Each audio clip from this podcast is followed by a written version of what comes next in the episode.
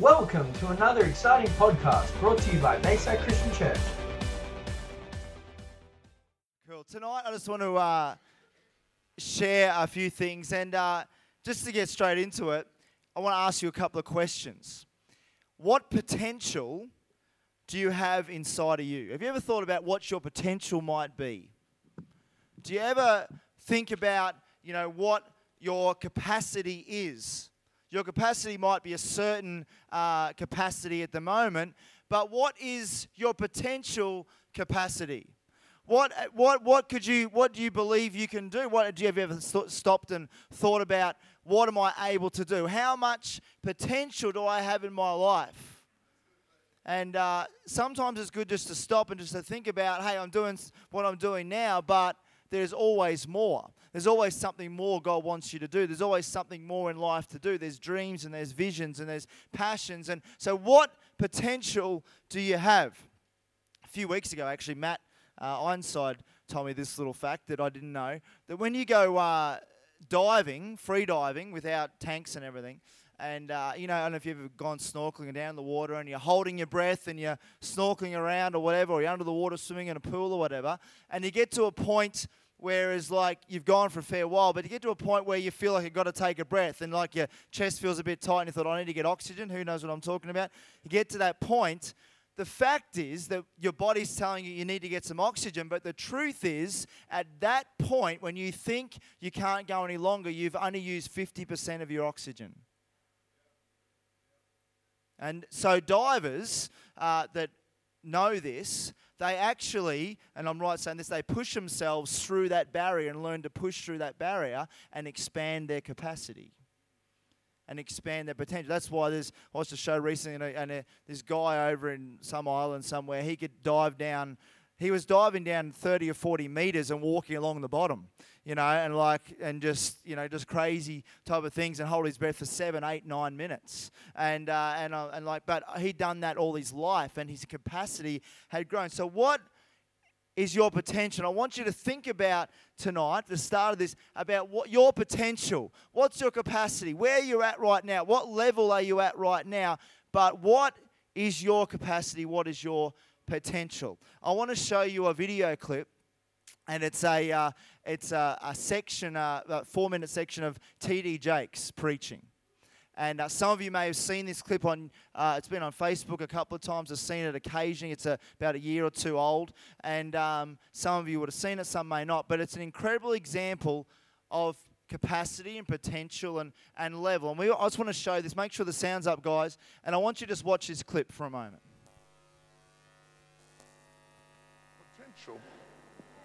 Versus product.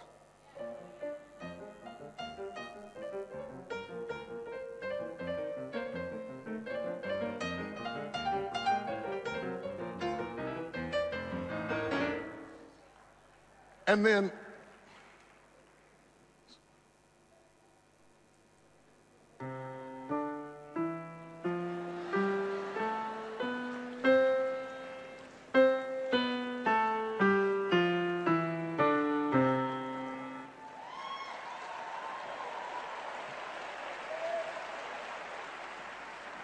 This is what the Bible meant.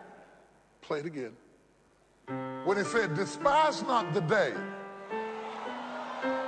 of small beginnings. Because if you are faithful to that,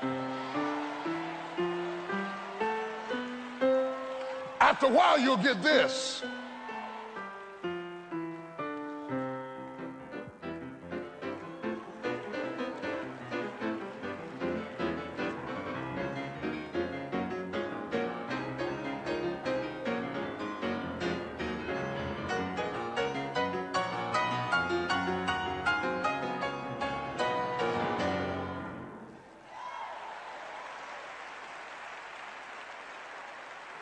If you stop playing scales, you'll miss the opportunity to discover the sapling, the growth. Play me something else. Just, just play me. I'm, I'm, I'm, I'm evolving from where I started.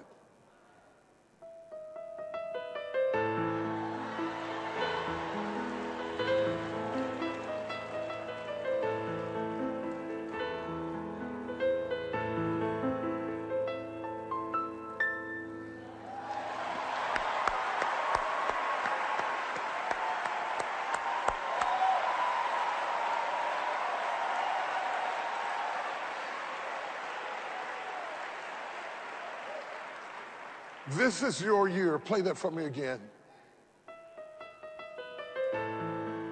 To be excellent on your level.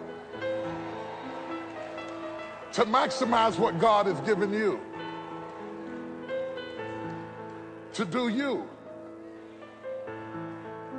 To be responsible for what you've been given.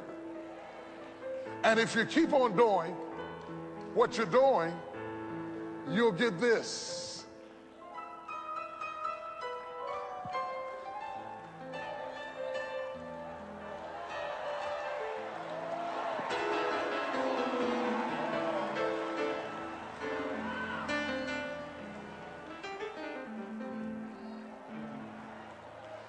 See, they're both playing the same instrument and they're both playing the same thing, but they're playing it on different levels.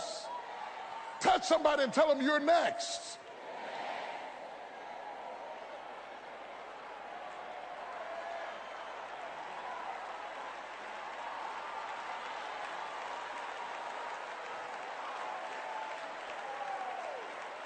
Am I talking to somebody? Are you hearing God talking to you? Are you understanding that Paul says, I have learned whatever state I'm in? Play me something. I've learned whatever state I'm in.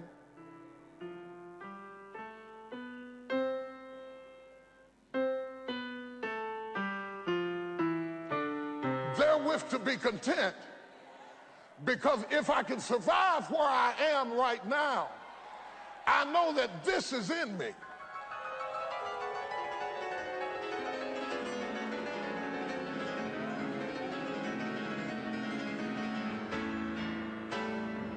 Does not yet appear what we shall be.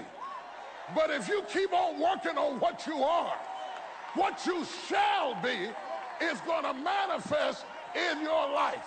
If God is talking to you about your 2015, open your mouth and give him some kind of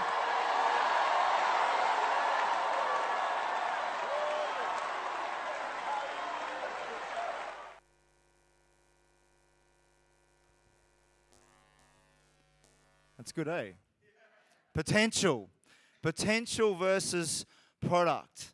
And, uh, and so I ask you again, what is your potential? You might be at a certain level. You might be at just like, you might be here going, man, I, I've only been in church a few weeks, just known Jesus a month or so. Like, I feel like I'm at some kind of level or whatever, but that's okay. That's okay. Maybe you've been in church for many, many years, and maybe you've gone through several levels, but there is still more. There is still more. I love he quoted Zechariah 4:10, "Do not despise these small beginnings, for the Lord rejoices to see the work begin." He said, "Be faithful in the small things. Be excellent on your level. Be excellent." That's an incredible statement. Be excellent. There's so much in that statement if you just get a hold of that. Be excellent at your level. In other words, wherever you're at, excel at everything you do. You can look around you and there can be people doing all these great things that are excelling and all that. That's okay. But your level, you do the best that you can at your level. And when and you will break through to other levels, but you excel at your level. Maximize what God has given you. Be responsible for what you've been given. Because if you're not responsible for what you've been given and excel at what you've been given, you won't be given more. If I can survive what I am right now, I like the way you put that. If I can survive myself right now, there is greater ability within me. If you can survive where you're at right now, if you can keep going at where you're at right now, at that level, and excel at where you're at, and do the best you can at where you're at right now, there is greater in you. There's greater ability in you, and that will come to the service, sur- service surface as you keep doing it. We're all at different levels. So, to turn this around a little bit, how can you find out what level you're at?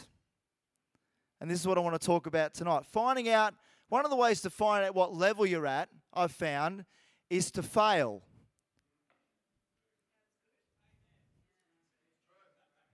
If you want to find out how good you are at something, then fail at something. That will tell you exactly what level you're at. And I found this out playing sport over many years and watched people playing sport and, and all kinds of stuff. And, and you know, you can, you can be on a win. I've been on some winning teams and we'd have some winning streaks where we've nearly gone a whole season of soccer or cricket or something like that and we haven't lost. And I want to tell you, you can be beating all these teams, but I tell you, that is not telling you what level you're at. You might be really good, but you need to get up against someone who's as good as you or even better than you, and then and then you will actually find out actually how good you really are. And what it'll actually do is when you keep winning all the time, you actually get comfortable and you don't grow and you don't and you're succeeding, but it's like you're just going, oh man, and after a while it actually becomes boring. You're like, are we going to win again? Are we going to play this? And, and, and, like the worst thing is you're playing a, a game of sport or something or uh, coming up against someone and you know they're not as good as you okay, and you know that you're going to like you're going to beat them like 10 0 or 6 0 and you sort of think and it's almost like someone goes, "Oh, these poor guys haven't won any games." Like maybe we'll just let them score a couple of goals. You know, it's like you get to the point where it's like, and it's like you don't have to try as hard. Oh, I can just cruise, just cruise along because I know we're going to win. Don't need to try my best because I'm not being stretched. And so when we face something, some opposition that's a bit tough, and you suddenly come up against a team that's a bit tougher, and, and you don't win, or you fail, or it shows up some of your um, faults, or shows up some of the things that you're not that good at, it's the best thing you can do. The best thing that can happen to a team that has won, won, won, won all the time is lose. Lose a game because they'll get better. You will learn far more out of losing something than winning something. You'll grow far more out of losing uh, in a game, and it's saying a sporting team, or losing something you're doing by making a mistake. If you're building something, you make a mistake, you'll lose. You'll you'll learn much more out of what you didn't do well and what you failed at than what is if you just did it and breezed past it and thought that was so easy. We learn through failure. The title for my message tonight is You Have Permission to Fail. You have permission to fail. We have a very real enemy called the devil that opposes us and wants us to be defeated. And do you know what? If we, it's a blessing to us that we have an enemy that opposes us. Do you know? And I say that, what reason I say is because if we didn't have an active enemy, we would be comfortable. We wouldn't be pushing. We don't have any opposition. We don't have to push into God. We don't have to trust in God. We can just cruise along ourselves and we drift away. But we've got an active enemy that wants to defeat us, but can't because we're in Jesus Christ. He wants to defeat us, but he'll oppose us. But Jesus has given the weapons to defeat him, and I'll talk about that in a minute. But we've got an enemy that wants to oppose you and it's actually to our advantage that he tries to oppose us and tries to bring us down because every time he does it, we actually get stronger. Because the opposition, you may get knocked down a few times. It says in Proverbs 24 16, for a righteous man falls seven times, but he rises again. And, that, and that's, that's in the same tense as when Jesus, when Jesus was having a conversation with the disciples and, uh, and they said, how many times should we, you know, forgive one? Seven times? And Jesus goes, 70 times seven. And so then Peter's probably thinking, you know, oh, 70, so 490 times. So 490 times, you've got 490 chances. If he doesn't do that time, I'm going to not going to no jesus is not talking about exacts he's saying you forgive and you forgive again and you forgive again and you forgive again you forgive again and you forgive again you keep forgiving and in the same context as this scripture it's saying you may get knocked down a righteous man may get knocked down seven times eight times nine times ten times he gets knocked down but he rises up again he gets up again. You may fail seven times, eight times, nine times, ten. You may keep failing, but you get up again. Because in the end, you will win. In the end, you will succeed. Because you will learn every time you get knocked down, every time you fail, you will learn something. Every time you fail, you learn how not to do something. When you're building something, when people are inventing things and, and things like that, they fail and you get it wrong or whatever, and but they learn, okay, well, I'm not going to do it that way again. I've got to change it. So every time they do it differently and you're learning something new, and you're actually getting closer to total success through failure by learning. 1 John 4 4 says, But you belong to God. When we're talking about we've got an active enemy that wants to come against us in opposition. 1 John 4 4 says this, but you belong to God, my dear children. You have already won a victory over those people. They had people um, opposing them and they were, they were speaking as a demonic oppression against them. It says, because the Spirit, capital S, Holy Spirit, who lives in you, is greater than the Spirit who lives in this world. Greater is He that is in you than He that is in the world. And so we have an enemy that would want to come against you and try and pull you down and, and knock you down and, and try to defeat you. But we have a very powerful King, the King of Kings, the Lord of Lords, the Holy Spirit that dwells inside of you, that empowers you, and greater is He that is in you than He that is in the world. In other words, He empowers you to overcome everything the enemy throws against you. In other words, when he is on the throne, when we're surrendered, like Matt said, to him, the enemy is always defeated because he fights for you. Jesus is on your side. He does the battling, he does the fight. All you need to do is stand and say, Jesus, you are Lord.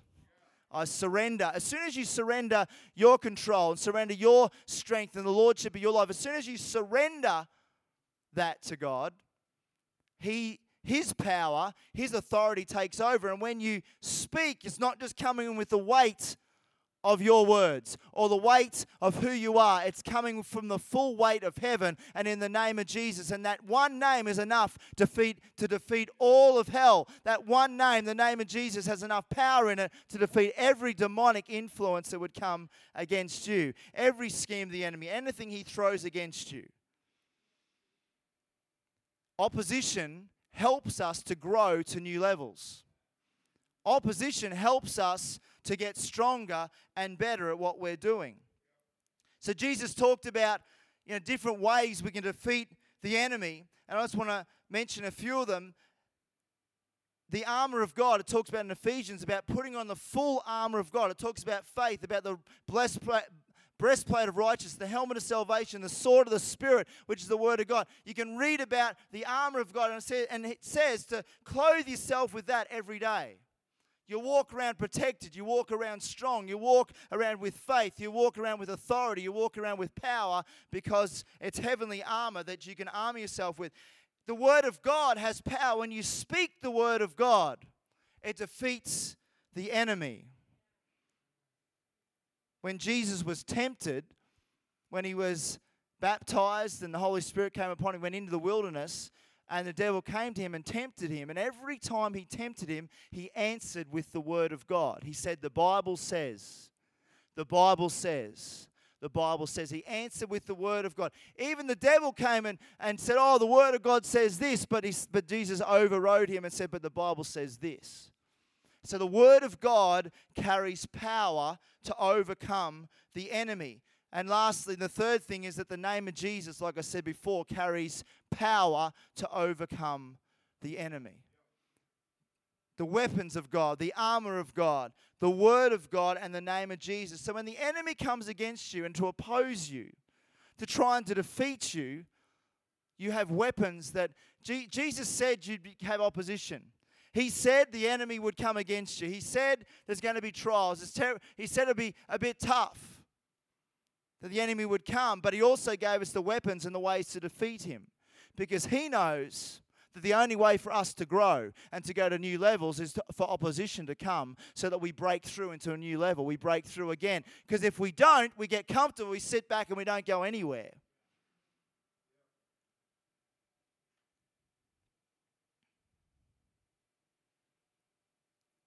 The difference between, you know, the devil will come against you trying to defeat you, but there's a difference between failure and defeat. They're not the same. You can, because some people think that, hey, when you fail or you make a mistake or you do it over again, you feel, you may feel like, oh, I'm defeated. No, you're not defeated. You failed a few times, but the Bible says, righteous man falls seven times but gets back up. It's not defeated.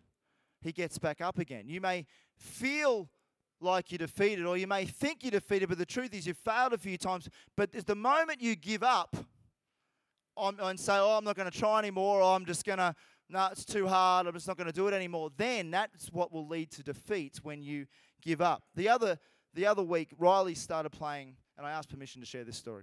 Riley um, started playing soccer, and, uh, and so most of his team, they're under eights, haven't played soccer before and uh, there's a whole bunch of teams that play, and so we're there, and it was the second game in, and uh, and you know, and Riley's they're all keen to play and obviously win, and uh, and they want to win and score goals. So we get to the second game. First game they lost by one, one nil, and didn't score any goals. Second game, it gets the game goes on. They go right the first half. The second half, it uh, gets to a point where they're losing five 0 and uh, and they're playing against a team, some guys that have played there, you know, for a few years and things like that.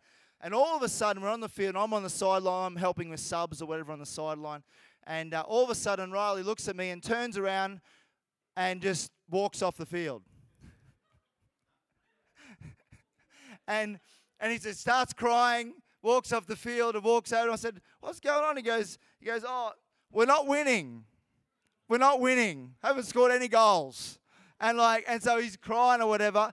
And then, and I'm standing there going, I'm sitting, I get down right at his level and say, so Riley, you can't just walk off the field. Like you can't just.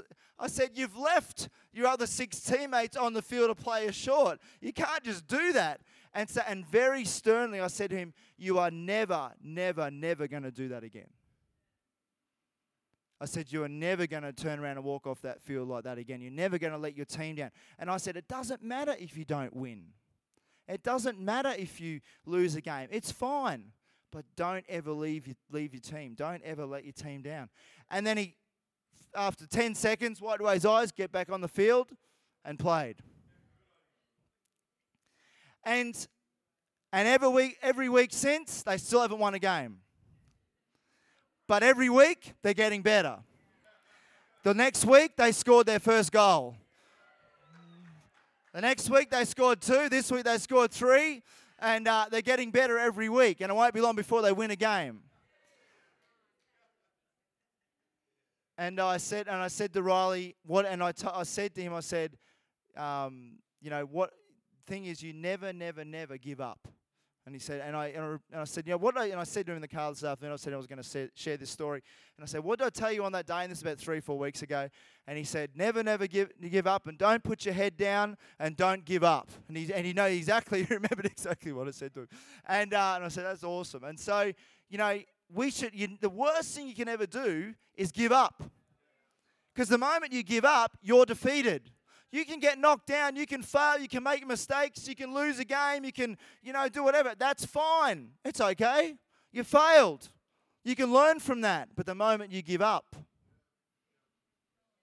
the moment you give up, you're defeated. The moment you give up, the enemy comes in. The enemy, he'll come in and go, Oh, I'm going to act upon that. While they're down, I'm going to kick him a bit more. In our uh, politically correct society at the moment. You know, there's a I've watched you know a bit of a system creeping in where which annoys me a little bit that they you know and and in a, in a competition sport they've started to with kids and that they've just they've started to you have a first, second, and third prize. But instead of just having first, second, and third, they've decided, oh, let's just reward everyone who's in the race. And which is a nice thing to do because they don't want anyone to be upset, you know, because they haven't won. And, uh, and it's, you know, we, with kids and that you have party, have games and things, everyone gets a prize, and in some situations that's totally fine. But the prob- there's a problem with that. Because you're teaching, there's, you're, you're teaching these kids a few different things. It cheapens the value of first place. In other words, it, it's like they, because I remember when I was at school and I was running races and all that kind of stuff, and I didn't win my thing was, I, and I see the guy or whatever get the blue ribbon or whatever it was, and I thought, I want to get a blue ribbon. And so next time I run, I'm going to try harder. Still might have, might have taken a few years, but I'll try my best next time. And that's fine. And I didn't get a prize and all that. And that's the best thing that could have happened. But the problem is that when you give everyone a prize, they go, Oh, I got a prize. I come last, but I still got a prize. That's really good. So it doesn't motivate people to work hard and want to be in the winning position. They just sit back and go, Well, I don't have to try my best because I know I'm still going to get a prize. And you might think, oh, it's only kids, it doesn't matter. Well, let me tell you, this is what happens when they get older. It creates a bad mindset. And they get a job. And they go, oh, I don't have to work my hardest. You know, you know, I'll, I'll still get paid, still get a prize. You know, I can just, I'll just, I'll just do what needs to be done, or I won't try my best, and uh, it won't have any effect. I'll still get a prize. Yes, it will. You'll get fired pretty soon. That's the real world. And so the problem I see when, when we have things like that where we just award failure, it's okay to fail, but don't make and you know don't reward failure or coming last. When you have rewards for those things and saying look you're just really saying hey oh you did so good. You know we don't want you to be upset because you didn't come i know first is really good but but then it's like you know oh but you did so well we'll just we'll just give you a prize as well. Then they go oh this is cool. I just have to just jog at the end. If i fall over it doesn't matter. You know and then if i they're way ahead. Oh, I might just stop. Oh, I've done my shoelaces, so I'll stop and just fix up my shoelace. You know, and so because it doesn't matter, because at the end I'm still going to get a, still going to get a Mars bar or something. I don't know. But so, and you can see what I'm saying that that flow, that mindset of thinking, you know, it's and now the difference is this that like it's okay to fail. It's okay to lose. It's okay to lose a race because there's a motivation to do it better next time. And if someone comes last in every race, but they have tried their best and they've done the best they can, then awesome. And you, you pat them on the back and you cheer them on. But the one that wins, the one that comes first, second, or third in a competition, they, they've earned the prize. They've earned the prize. You can imagine that they bring that into the Olympics. Usain Bolt wins 100 meters. Got the flag, yeah, and they go, oh, uh, just over the announcement, we're uh, decided to give gold medals to everyone in the 100 meter final today because we don't want anyone to be crying or upset. Usain Bolt, come and get your gold medal. Oh, and you get one too, and you get one too, and they all get a gold medal. Usain's, Usain will be like, I'm not coming back next time. And guess what? If they if they did that, all the world records would stop being broken. Everyone would stop having to achieve or trying to achieve. They just go, oh, just cruise, don't need to because I'll get rewarded anyway. Don't have to do my best. Be excellent on your level. Be excellent on your level. We need to be comfortable with failing correctly. We need to be comfortable with failing correctly while staying motivated to succeed. Be comfortable with failing correctly. There's a way to there's a way to fail correctly and a way to, way to fail wrongly. And I'll explain what I mean by that. You can have someone that you know deliberately fails or does something wrong or hurts someone else or says something and they know they're doing the wrong thing and they don't care. And that's what sin is like. It's like you do it you don't care. You don't care what God thinks. You don't care if you hurt other people, whatever. And it's like, I don't care. And they fail. They make a mistake. And it's like, I don't care. I'm just I'm that. And that's and that's failing wrongly. You've got the wrong motivation. But failing correctly is you want to please God, you want to do the right thing, you love people, you want to help people, and you go along and you trip up. You make a mistake, you say the wrong thing, you do the wrong thing, and it's like, but suddenly you go, God, I'm sorry. Or you go to that person straight away, sorry, I shouldn't have said that. I didn't mean it. I didn't want to do it that way. You made a mistake. You failed, but you corrected it. And it's a different way, it's a different mindset. We need to learn to fail correctly. Thomas Edison, who created the light bulb, he had a thousand unsuccessful attempts at inventing the light bulb before he got it right. A thousand times he failed. Now, after that, you know, what if he got to 999 and thought, man, this is too hard. I'm just going to give up. But the next time he got it right. I think he got to a place in his life that he thought, until the day I die, I'm going to make this bulb work. I'm going to just keep, if he's gone a thousand times, then he was just going to keep going.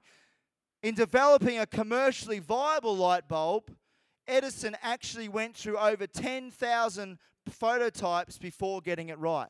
He made the light bulb, failed a thousand times, but then it took him another 10,000 times to get a light bulb that would work commercially.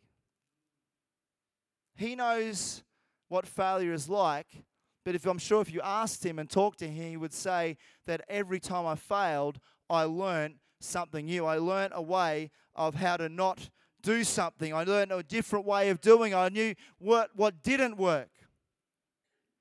So we need to learn to fail correctly because if you you're okay with failing, if you're okay with, hey, I, I'm, I want to get it right, I want to do the right thing, I'm going to keep going until I get it right, I'm going to keep working at it until I get it right. But if I fall over, I'm going to get back up again. I'm not going to look at it as like, oh, I'm just, that's it, it's all over, I'm going to get back up again. And I'm going to do it again. If I fail again, I'm going to get back up again. There's a person in the Bible, I just want to finish off with this story that uh, Pastor Marilyn shared about this morning, is Peter. And if anyone tried to excel at his level, it was Peter. And uh, if he, he tried everything, did everything, made mistakes, if anyone failed a lot, it was Peter. And he still had another go. In Matthew 14 22 onwards, it says, they just, this is after Jesus just fed the 5,000. They've been praying for people all day long, all these sick people, and they were tired. And, and Jesus said to them, You jump in the boat, you go across the other side of the lake. I'm going to, I'll dismiss the people, which was thousands of them. And Jesus went up on the hill um, to, to, to pray. And, uh, and they went out in the boat, and he said, I'll join you later on. And so we get to verse 23. Immediately after this, Jesus uh, insists the disciples get back into the boat, cross the other side of the lake. Uh, well, he went and sent the people home. After sending them home, he went up into the hills by himself to pray. Night fell while he was there alone, so it's night time. Meanwhile, the disciples were in trouble far away from land, for a strong wind had risen, and they were fighting heavy waves. Now, I've been out in a boat at night. It's different to night and day in a boat, and, and it says heavy waves, and there's like at least 12 of them in the boat, and so it's a quite a large boat. And heavy ma- waves means it's pretty rough. Okay, there's water coming in the side of the boat, and, and the problem with being there at night is that you can't see the waves. And so you're going along, but you can't see how big the next wave is and what direction you should turn. And so it's worse at night. And so they're in this situation at night. At three o'clock in the morning, Jesus came towards them, walking on the water. When the disciples saw him walking on the water, they were terrified. In their fear, they cried out, It's a ghost. They thought, There's a ghost walking on the water. Like this is like three o'clock in the morning, everything's going on. But Jesus spoke to them at once. Don't be afraid, he said. Take courage, I am here. Then Peter called to him, Lord, if it's really you, tell me to come to you walking on the water. You've got to love the boldness of Peter. Now, I want to just think about this situation. There's heavy waves. So we're talking, you know, it's they're probably at least a couple of meters. I don't know what size the boat they were in, but they're a decent sized boat, at least a couple of meters high. They're probably choppy. They're crashing in the boat. It's a storm, it's windy, could be raining, I don't know. But Peter has a bright idea. Jesus out on the water. I want to get in that too just because it's rough and it's like something different I haven't tried before. And so he he says, "Can I, if it's you, let me come out on the water." He probably saw Jesus walking and thought, "That is cool. Like I've got to tell all my friends I can walk on the water." And so off we go. So he does that. Yes, come, Jesus said. So Peter went over the side of the boat and walked on the water towards Jesus. But when he saw the strong wind and the waves, he was terrified and began to sink. Save me, Lord, he shouted. Jesus immediately reached out and grabbed him. You have so little faith, Jesus said. Why did you doubt me? When they climbed back into the boat, the wind stopped. Then the disciples worshipped him. You really are the Son of God, they exclaimed after they had crossed it to the lake, they landed Gennesaret. The first question I'd have for Jesus if I was in that boat was that line that said, when Jesus got in the boat, the wind stopped. My question was be, Jesus, when you were walking on the water and got near the boat, could you have made the wind stop a bit earlier? But because it would have made it a bit easier to walk on the water in two meter waves. There's a, there's a thought in that as well that if Jesus is in your boat and if you've got a storm in your life, the best place to have him is in the boat of your life. And so we look at this, and Peter's jumped out of the boat. He's walked on the water. He's actually done it. It's rough, it's terrible conditions. And it took heaps of faith and bravery to get out in the in the water anyway. Because if I was in conditions like that at night, the last thing I want to do is get in the water anyway. Like who wants to go and get lost in a stormy sea, dark, and all the rest of it? But he, he was brave and he had faith that he could actually do that. And he said, Jesus, if that's you, you call me, I'll walk. And he does it, and he walks. Peter was being excellent at his level. You want to know whatever level Peter was at at that point? That was excellent. He's, he thought, I'm going to I'm gonna go to a new level. I'm going to walk tonight on water. And uh, he was excellent at his level. Now, you would think, in the world we live in today especially, you would think that Jesus would have praised him for having a go, like, oh, let's all, let's all stand and clap Peter. Well done. You got out of the boat. You guys just sat there, did nothing. You didn't have the faith to get out of the boat, did you? But Peter did. And so Jesus, standing ovation. Well done, Peter. Pat him on the back. He didn't give him any standing ovation, didn't pat him on the back, didn't even acknowledge that he walked on the water. He said, You have so little faith, Peter. Why did you doubt me? Now imagine that. He's walked on the water, then he's sunk. Jesus pulled him up, and he said, Man, you got so little faith. Why'd you doubt me, Peter? Get back in the boat. Like, let's go back. We, they walk and they told know, I'm sure Jesus held his hand all the way back to the boat because to walk, otherwise he would have sunk again. So this time he's thinking, oh man, you know, Jesus just told me off for trying to do something good, and uh, I was just having a go. And so, and so he's got back in the boat, and and instead of just saying, hey, well done, he said, where's you lost your faith? Why didn't you keep believing? Why did you doubt? This is why I think Jesus knew Peter's potential. He could have praised him and said, Oh, you're awesome, Peter. You're so good. And Peter would have thought, Man, I'm awesome. I'm so good. And like, I've made it. I'm like Jesus. I walked on the water. But Jesus knew Peter's potential. And he wasn't going to let him settle for where he was at. In other words, in that motion, he's saying, Peter, you did good, but there's more. There's more. There's, you've got great faith inside of you. You've got great ability inside of you, Peter. There's so much more you can do. You could have walked Peter across this whole lake if he didn't doubt, didn't have faith. He wasn't going to let Peter settle. In the world we live in, it can be easy to settle and just go with the flow and just go along and just cruise along. But God, I want to tell you, does not want you to settle. He does not want you to sit back and relax and cruise. He, he wants you to get out of the boat. He wants you to take steps of faith. He wants you to have a go. And even if you fail, like Peter failed, he said that's better than sitting in the boat like the bunch of the rest of them guys that just sat there. At least he got out of the boat and had a go. He might have failed. That's all right. Peter had plenty of other goes and failed as well. But in the end, it was Peter on the day of Pentecost that stood up and preached to the crowd. And 3,000 people were saved and come to know and believe in Jesus. It was Peter that stood up and led because he had the guts. He had the he had a, inside of him to go, I'm going to have a go. I'm going to have a go. If I fail again, I've failed before. It doesn't matter. I'm going to get up and have another go. He'd learnt through failure. Big time. God doesn't want you to sit back and relax. He wants you to reach your full potential. He wants you, every single person in this place, He wants you to reach your full potential. There's much more ability in every single person sitting in this place than where you're at right now. You could be on whatever, excel at the level you're at, and then as soon as you excel at that, God is going to give you another challenge to take you another level, and He's going to say, Now I want you to excel at that. I want you to step out in faith. I want you to step out of the boat, step out of your comfort zone. Be comfortable with failure. It's okay to fail because through it you will learn and succeed and you will win. Can I have the worship team come on up? I want you to stand to your feet tonight.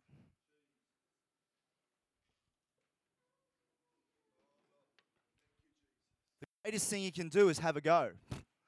The greatest thing you can do is you can sit back. You know, when whenever they you can look up look them up and talk to them. I've seen interviews on TV and they ask questions to people that are, you know, they're like late in their years and they're close to death. And they all say the same thing. They all say, What would you do in your life if you if you could live it again? They said, I'd take more risks. They all say it. And so here you are. Some of you are young, some of you are older. You have still life before you. Are you to get get to your you know late years close to death and think, "Man, I should have taken more risks."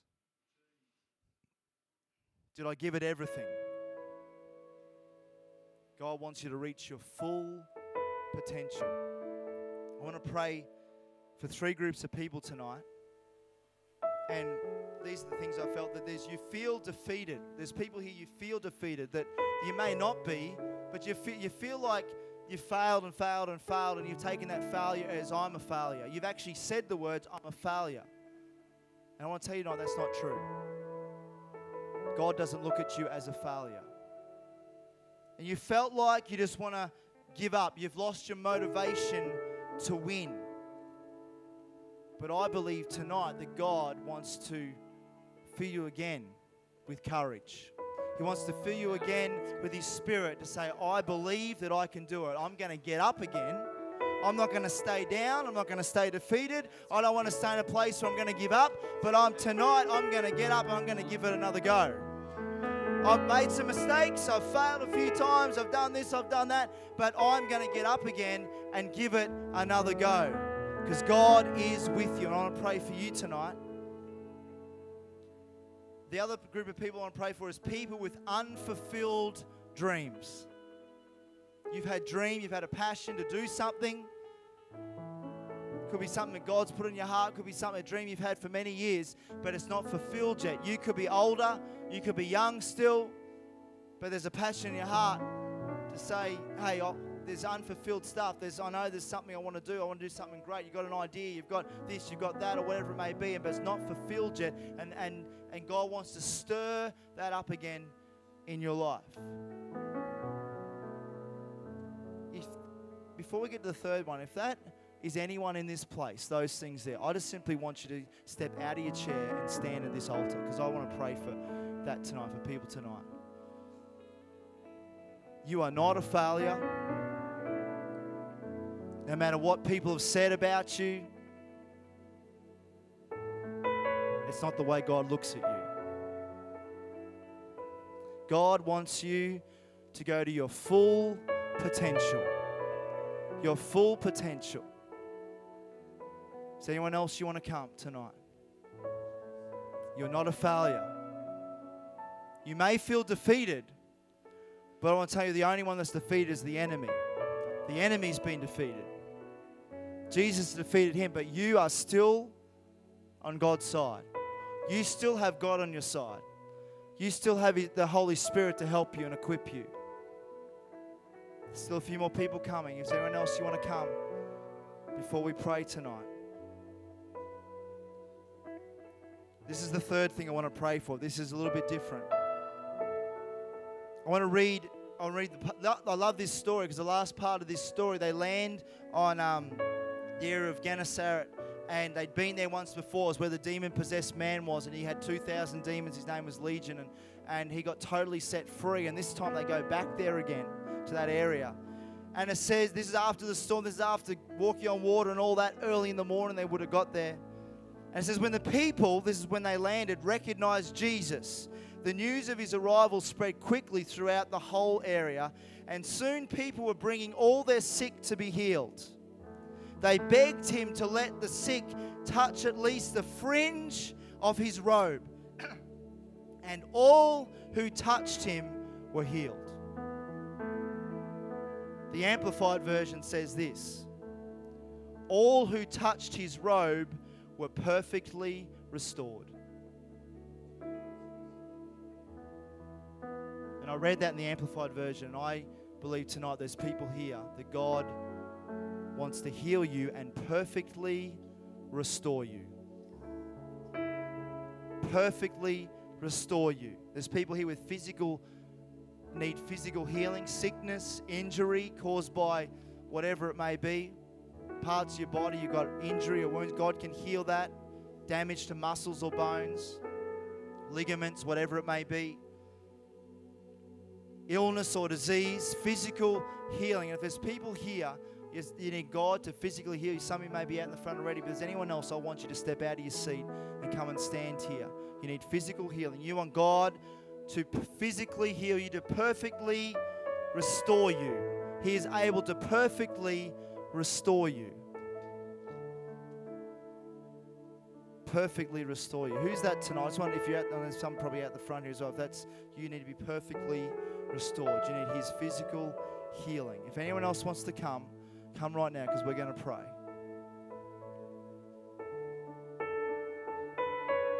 Perfectly restored.